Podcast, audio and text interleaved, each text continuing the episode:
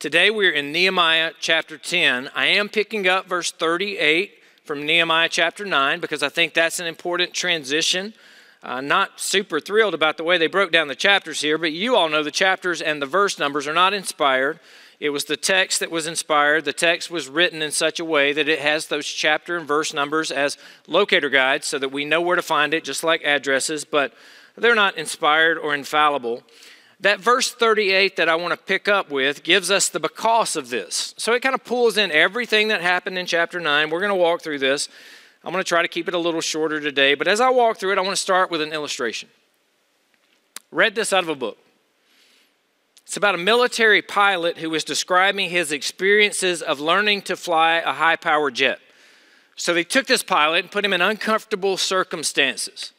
They told him they want you to fly at night, so you learn how to just use your instrument panel.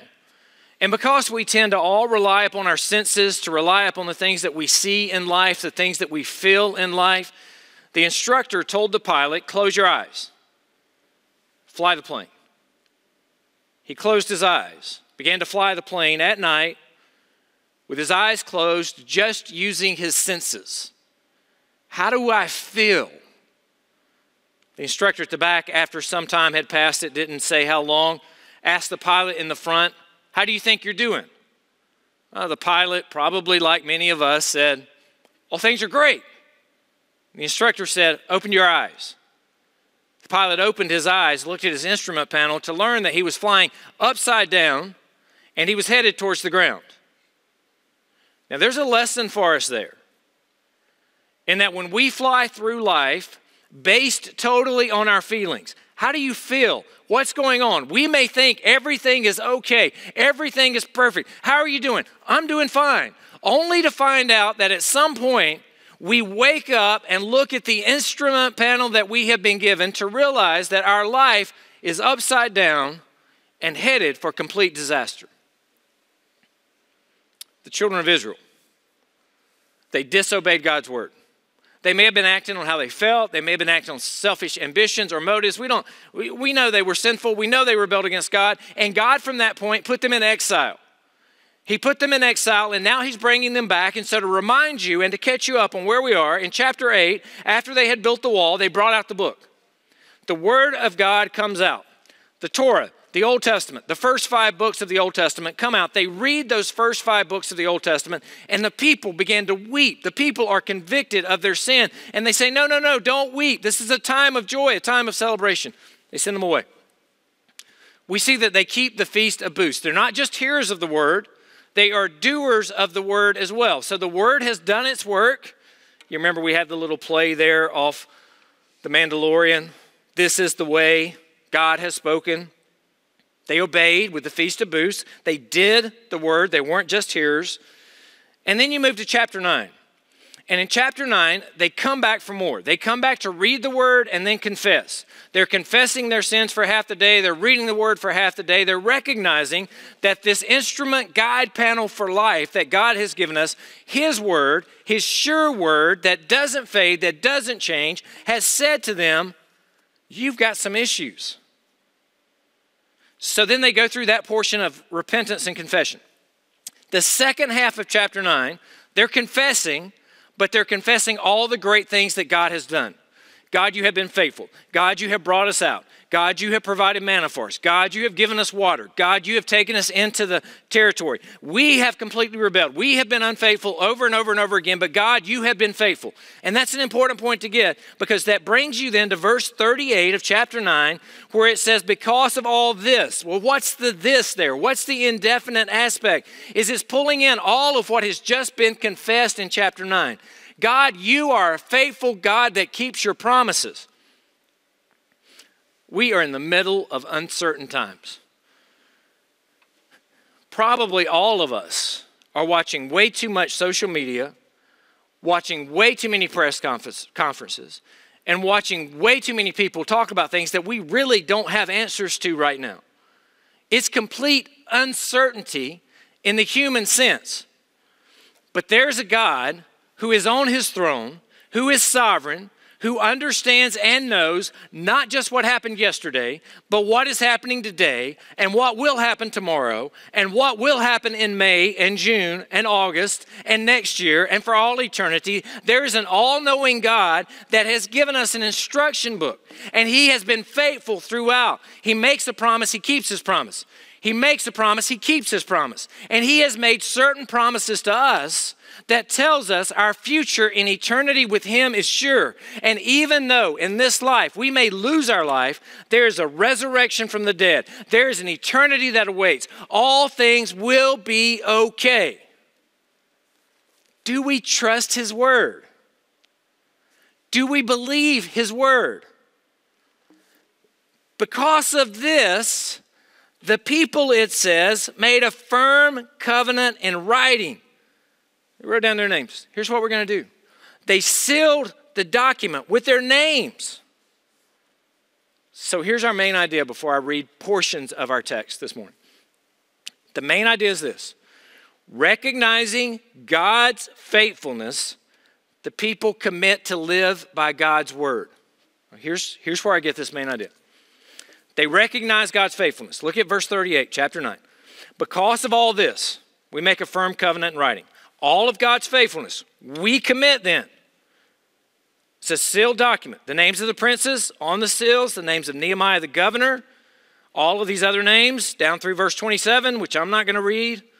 And then in verse 28, the rest of the people, the priests, the Levites, the gatekeepers, the singers, the temple servants, all who have separated themselves from the peoples of the land to the law of God, their wives, their sons, their daughters, all who have knowledge and understanding, they join with their brothers, their nobles, and they enter into a curse and an oath to walk in God's law. They want to walk in God's law. Now, that's living by God's word. That's where the second part of our main idea comes from.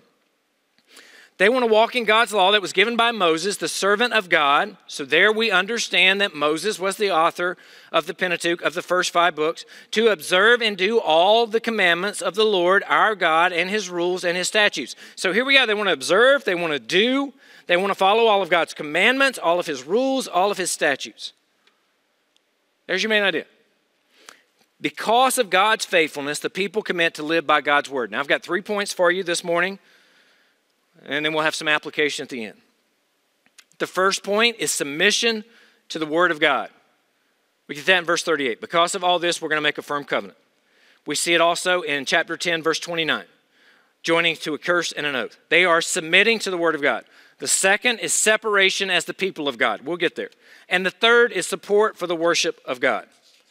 So here we go with point number one submission to God's Word. Submission to the Word of God. This is what we see happening. Because of God's faithfulness, because of all they, they have seen, they are then going to submit to the Word of God. Look at verse 38. Because of this, we make a firm covenant. And then you see Nehemiah in chapter 10, verse 1. He, of course, is the governor. You say, well, wait a second. I, I don't see Ezra here. Where is Ezra? Well, the family heads are listed. So in verse 2 there, you see Seraiah and that's the family head over Ezra. He was part of that family, so his name's included with the family heads being listed there. This is a long list. I don't know if everybody's listed here. I tried to figure that out. I can't figure out if everybody's listed or not. There, there are points to be made or implications. I suspect not everybody was willing to sign on to this. I suspect there was somebody that said, I just don't like the way Nehemiah is leading. I don't like what Nehemiah is doing. I'm not putting my name to anything. I don't sign documents. I'm not going to do it. So there's probably somebody left out here, but I, I don't know who it was. It's too hard to try to figure out all of those details. And so we have a long list, meaning most of the people. And in verse 28, it says the rest of the people, the priests and the Levites, and all of them who had separated themselves went into this oath, into this covenant. It's a long list. So then we think to ourselves, should I make an application then of should I make a covenant to the Lord? Well, it, these are Old Testament times. We live in New Testament times where we have the Holy Spirit now living within us. We don't live by the Old Testament law where we keep everything in the law. Most of it is repeated in the New Testament, but we have the Holy Spirit living within us. We understand that Jesus warned us in Matthew chapter 5, verses 33 through 37, against using empty oaths. Sometimes you make an oath And it's an empty oath. It's made for show. It's made because everybody else is doing it. And there's a group dynamic here. Solomon gave a similar warning in Ecclesiastes chapter 5, verses 1 through 7. So I would say to you, we live in a time where it's not so much about making an oath or a covenant to say I'm going to do these things. It's really about trusting God's word, obeying God's word, living and walking by God's word. Do you really believe the word of God?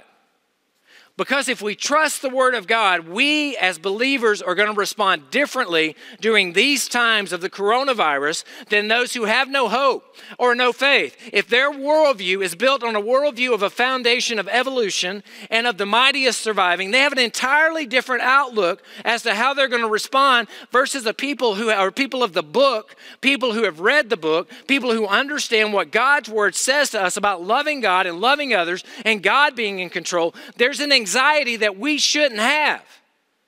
Are you anxious in your heart this morning? Is God in control? Is He on His throne? Do you trust the book? Sure, there's uncertainty. Sure, there are decisions that have to be made. Sure, we don't know what's going to happen. But I'm not anxious in my heart this morning because I know the one who holds it all in His hands. Do you trust the word of the Lord? And if you don't, can I remind you that all of his promises are true? All of his promises that he has made, he has fulfilled. He has done everything he said he would do. So this morning, we can look at the word and we can take great comfort and joy in the fact that we serve a God who keeps his promises. He is a faithful God, and that gives me hope during uncertain times. Will you let your soul rest in the word of the Lord this morning? You sleep at night because you're not in control? You can't control it. You don't know the future. And trust the word of the Lord. Submission to the word of God. We also see separation as the people of God. Look at what it says in verse 28. The rest of the people, all of them, and right here you see it, all who have separated themselves from the peoples of the land. We understand God called the Israelites to be separate. They violated most of those commands. Now we see that they're going to keep those commands. They're coming back into it. Verse 29 there's the curse and the oath to walk in God's law. It's given by Moses. They want to observe and do all the commandments of the Lord, all his rules, all his statutes. So, which ones are they mentioning specifically? Look at verse 30. We will not give our daughters to the people of the land to take their daughters for our sons. So this deals with marriage, intermarriage with people of other faiths. Now, this does not mean people of other ethnicities. This is talking about you should not, in our day and time at least, is talking about you should not marry somebody who has a different God, a different faith. Think about the implications of this because this applies to you as a student at Cedarville University. Do you marry somebody that doesn't believe in Jesus? That's not wise. How are you going to raise your children? How are you going to rear your children? In the fear and admonition of the Lord? Are you going to go to church? Are your children going to be brought up with quiet times in their homes? Are they going to be taught the Bible? We, we, don't, we don't recommend, we don't do missionary dating. Do we trust God, even in a broader sense, with all of our sexuality? God, I'm single. I don't want to be single. Do you trust God with your sexuality? Pornography, addictions, who you're going to marry how that works out. Do you trust God with your sexuality? Here they said in their commitment, we're going to abide by your word, God. We are going to trust your word. We're not going to give our daughters or take the daughters of other people who may lead us astray. And if you think for a minute, because we often do, I can handle it. Solomon, the wisest man that ever lived, allowed his heart to be turned away from God because he intermarried strategically with the wisdom of the world to other kingdoms. If he can be turned away from God, any of us, we're susceptible to being turned away from the will of God. So here, this is one. Then they move to the second one that they do. Verse 31 And if the peoples of the land bring in goods or any grain on the Sabbath, the Sabbath day, a commandment to keep the Sabbath day holy, that Saturday in their times, that Sabbath day to sell, we're not going to buy goods from them on the Sabbath. Now, here, here's a trick so they would say, We're not supposed to do anything on the Sabbath. Oh, but if those who are not believers bring their stuff in on the Sabbath, then we're not doing work on the Sabbath. So we can get around this rule. We can go around the spirit of the law because we can then buy from them so we can get around this. And they're saying here in this commitment, because they know their hearts and what they've broken, and an honest commitment before the Lord, we're not going to buy goods from those who bring them in. We're not going to sell goods. We're not going to do things on the Sabbath or on a holy day. And then look at the faith this takes. We will forego the crops of the seventh year and the exaction of every debt. Think about separation as the people of God. They trust God's word.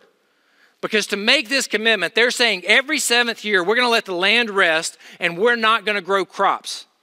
So if we're not growing crops on the seventh year, that means we're trusting God that what He has given us on the sixth year is enough to provide for the seventh year until we grow crops again on that following year. They're saying, in the way they exact all of these debts, we're not going to take debts from those who are among us on that seventh year. That takes faith in how we use our finances. That is trust in the Word of God. That's part of the reason they were in exile, is because those 490 years, almost 500 years, they had not kept that seventh year, let the land rest commandment. So God exiled them, and He said, I'm going to get the 70 years that has been commanded. There was judgment that took place. And now they're coming back and they're saying, God, you have proven to us your Word word is true. We can trust your word. We have a fear of the truth of your word. We have an admiration of the truth of your word. So here's our commitment we're going to do what we were supposed to do. We commit that.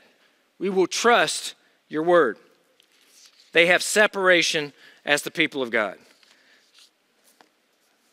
Submission to the word of God, separation as the people of God. And then point number three here is support for the worship of God. Look at what it says in verse 32 we also take upon ourselves the obligation to give a third part of a shekel for the service of the house of our God. Now, in this section, you're going to see the house of our God mentioned about eight or nine times, depending on your translation. You're going to see here that it talks about a third of a shekel. And you may ask the question, why not a half shekel? That's what happened in the Old Testament. That was on the census. That was perhaps a one time. So, depending on which commentary you read, either they lowered it to a third of the shekel because of the economic situation, or they actually increased it because it was now a third of a shekel every year. By the time we get to Jesus, it's different. It's a third of a shekel. They're taking this on voluntarily for the services of the house of our God. That's the key phrase here. It talks about four things they're going to do but it's all for the house of the God. For the showbread, the regular grain offering, the regular burnt offering, the Sabbath, the new moons, the appointed feast, the holy things, and the sin offerings to make atonement for Israel for all the work of, see it again, the house of our God. We, the priests, the Levites, the people, likewise would have cast lots for wood. Not commanded, but it is commanded to keep the fires burning. So, to fulfill what needs to happen, they cast lots for the wood to bring it in to the house of our God according to our fathers' houses, at times appointed year by year to burn on the altar of the Lord our God, as it is written in the law, we obligate ourselves also to the first fruits. Now, notice the word first in this next section in first fruits. We obligate ourselves to bring the first fruits of our ground and the first fruits of all fruit of every tree year by year, here it is again, to the house of the Lord. Also to bring, again, to the house of our God to the priest who ministers in the house of our God. You catch the refrain here. When we're studying the Bible, we underline those repeated phrases because they're important. The firstborn of our sons and our cattle, as it is written in the law, and the firstborn of our herds and of our flocks, and to bring the first of our dough and our contributions and fruit of every tree, the wine and the oil to the priest, to the chambers, to the house of our God, and to bring the Levites, the tithes from our ground. For it is the Levites who collect the tithes in all of our towns where we labor. And the priest, the son of Aaron, shall be with the Levites when the Levites receive the tithe, and the Levites shall bring up the tithe and the tithe to the house of our God, to the chambers of the storehouse. For the people of Israel and the sons of Levi shall bring the contribution of grain and wine and oil to the chambers where the vessels of the sanctuary are, as well as the priest who ministers and the gatekeepers and the singers we will not neglect the house of our God. I think I've emphasized that enough. You've caught the point about the house of our God. So, how do we translate this from the Old Testament to us in the New Testament? Support for the worship of God. House of our God, eight times. So, we trust God with our finances, we trust God with our tithe. We are stewards and not owners. God owns it all. He has given it to us. As a steward of it, I give the first portion back to Him. So we see a temple tax, one third of a shekel. We see, second, a wood offering, support for whatever is needed. We see, third, the first fruits, not what's left over. We don't give God what's left at the end. We give God what is first because that shows a condition of our heart in recognizing the stewardship. God, you've given it to us. The first thing I want to do with what you've given to me is give some back to you. So, if in your heart, as you go to give your tithes and your offerings, as you go to give back to God what He's already given to you, if there's a stinginess in your heart, then recognize that as a temptation because at that point, we are acting more like owners and less like stewards. We are not as thankful as we should be. We have an, we have an entitlement mentality to ourselves. God, I've done this. I, I deserve this. And we don't. So God gives to me out of the joy of my heart as a cheerful giver. The first thing I want to do, of the very first things I get, is give those first things back to God. God, thank you. You have entrusted this to me. Let me return this to you and trust that you will give me what I need. We see the ties at the end of this. Sir Winston Churchill said, We make a living by what we get, but we make a life by what we give. More importantly, Jesus said, Where your treasure is, there will your heart be also. So let's move to application in closing. Counter-cultural living. Separation is the people of God. I don't mean by that a secondary separation or a complete isolation, which is a word that means a lot to us right now. What I mean by that is we act differently, we think differently, we live differently. So, how do we live as a countercultural people? What does submitting to the Word of God mean for us? What does it mean to trust the Word of God? So here are some points for you to think about. Do we trust God's Word when it comes to our sexuality? God is your way best. If we think our way is better than His way, we're leaning to our own understanding.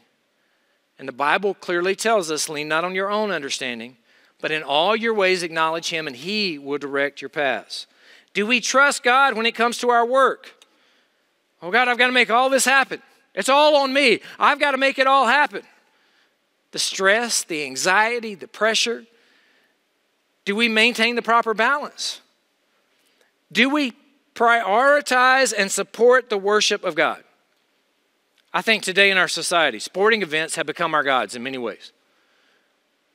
Sporting events happen on Sunday, they happen fine, we've got to go to a sporting event. These things are happening. All of a sudden now, God sends us this virus, and all of a sudden the things that are important in life really come to the top. What happens to all of our sports? Cancel it. Move it away. What do you do? Go spend time with your family. Go spend time with the Word of God. Do we prioritize studying over the worship of God? I can't go to church today. I've got a test on Monday. Really? Is that the right priority? Do we prioritize sleep? Yeah, I'm tired. I'm sleeping in. Why are you tired? I stayed up till 2 o'clock in the morning. All right, you should be tired. You should go to bed. Now, right now, it's not as big an issue. You're going to get up on Sunday morning. You can have your pajamas on. You can wake up two minutes before it's time to click your computer on and watch an online service. It's not as big an issue. I still encourage you keep as much normal as possible. Do we trust God's word? Do we trust God? Now, now, these are big issues for us right now. Is my heart anxious? Why? God's in control. Can I not sleep at night? Why? Because I think I've got to take care of it all and I can't. And that bothers me. God's in control. Do I trust God? Can I go to sleep at night and say, God, it's yours? It's always been yours. You care about everybody more than I do anyway. You take care of the situation. Do we trust God? Do we trust His words? Do we do that in the way we speak? Are we always looking to criticize or tear down? Are we looking to encourage or build others up? Do we do that in the way we seek to serve others? Can you help me do this? No, I can't. I, mean, I, got, I got to keep my six feet distance from you right now. I can't, I can't help you with anything. Stay away from me. Do we trust God or do we not? I want to contend to you today what I have contended before. God is faithful, and you can trust Him. That means a lot to us right now. In a different time, in a New Testament time, with the Holy Spirit living within us, we still struggle with the same things they struggled with. The Word of the God has been read, it has been studied. We know we are sinners. We know we need to obey it. Our hearts are wicked. We have that fallen nature. Even after being saved, we have what Paul calls the flesh. Do we give into the flesh? Do we go with the flesh? Or do we trust God? Do we trust the Word of God? God is faithful. You can trust Him. We can trust Him for our lives. We can trust Him for His Word. It is sure, it is true, it will not fail. So, the victorious Christian life is a series of new beginnings. It is going up that downward escalator. It is climbing the mountain, and when we fall, we get back up and we keep going. So, right now, if you are listening to this and you know my heart's way too anxious, my rhythms in life are all off, I don't know what's going to happen, and I don't like it, it's a new beginning. I don't know what's going to happen either, and I don't like it. But God, I trust your word. I believe your word.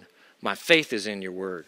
My heart will rest in your word because you are faithful and I can trust you. Tomorrow, I wake up, I set my alarm clock, I keep my rhythms, I get in the Word. As I get in the Word, I read the Word, I trust the Word, I trust the God of the Word. It tells me that He is faithful. So today, may we, because we recognize God's faithfulness, back to our main idea, may we commit to obey God's Word recognizing God's faithfulness. May we commit to trust God's word, to live by God's word, to obey God's word. May we let our hearts rest. May we let our anxious minds, the sands of the snow globes, settle and trust in the word of our Lord. God, you are faithful. We can trust you. But God, we know our hearts are anxious, our minds are wondering, we are full of questions in this time. So, Lord, help us each day to recognize that your mercies are new and that you are a faithful God. May we each day read your word, allow it to sink deeply into our hearts by the power of your spirit and the fellowship with others. May we put aside the flesh. May we trust you, God. May we trust your word. May this time be a time where we confess to you our questions and our doubts. May we learn to walk with you in such a way that we trust your word. May we learn to talk with you in such a way that we pray constantly to you, seeking your reassurance, seeking the power of your spirit in our lives, so that at the end of all this all, we will have grown closer to you and our confidence and trust in the gospel of Jesus Christ will be even greater. Lord, may you help us be witnesses to a world that has no reason to trust or hope that may be anxious and may be wondering and may be faltering, can we bring the hope and the good news and the truth of the gospel to them, Lord, in a compelling, compassionate way, standing on your firm promises? And God, we thank you that you are faithful and that we can trust you. We pray this in Jesus' name. Amen. And you are dismissed.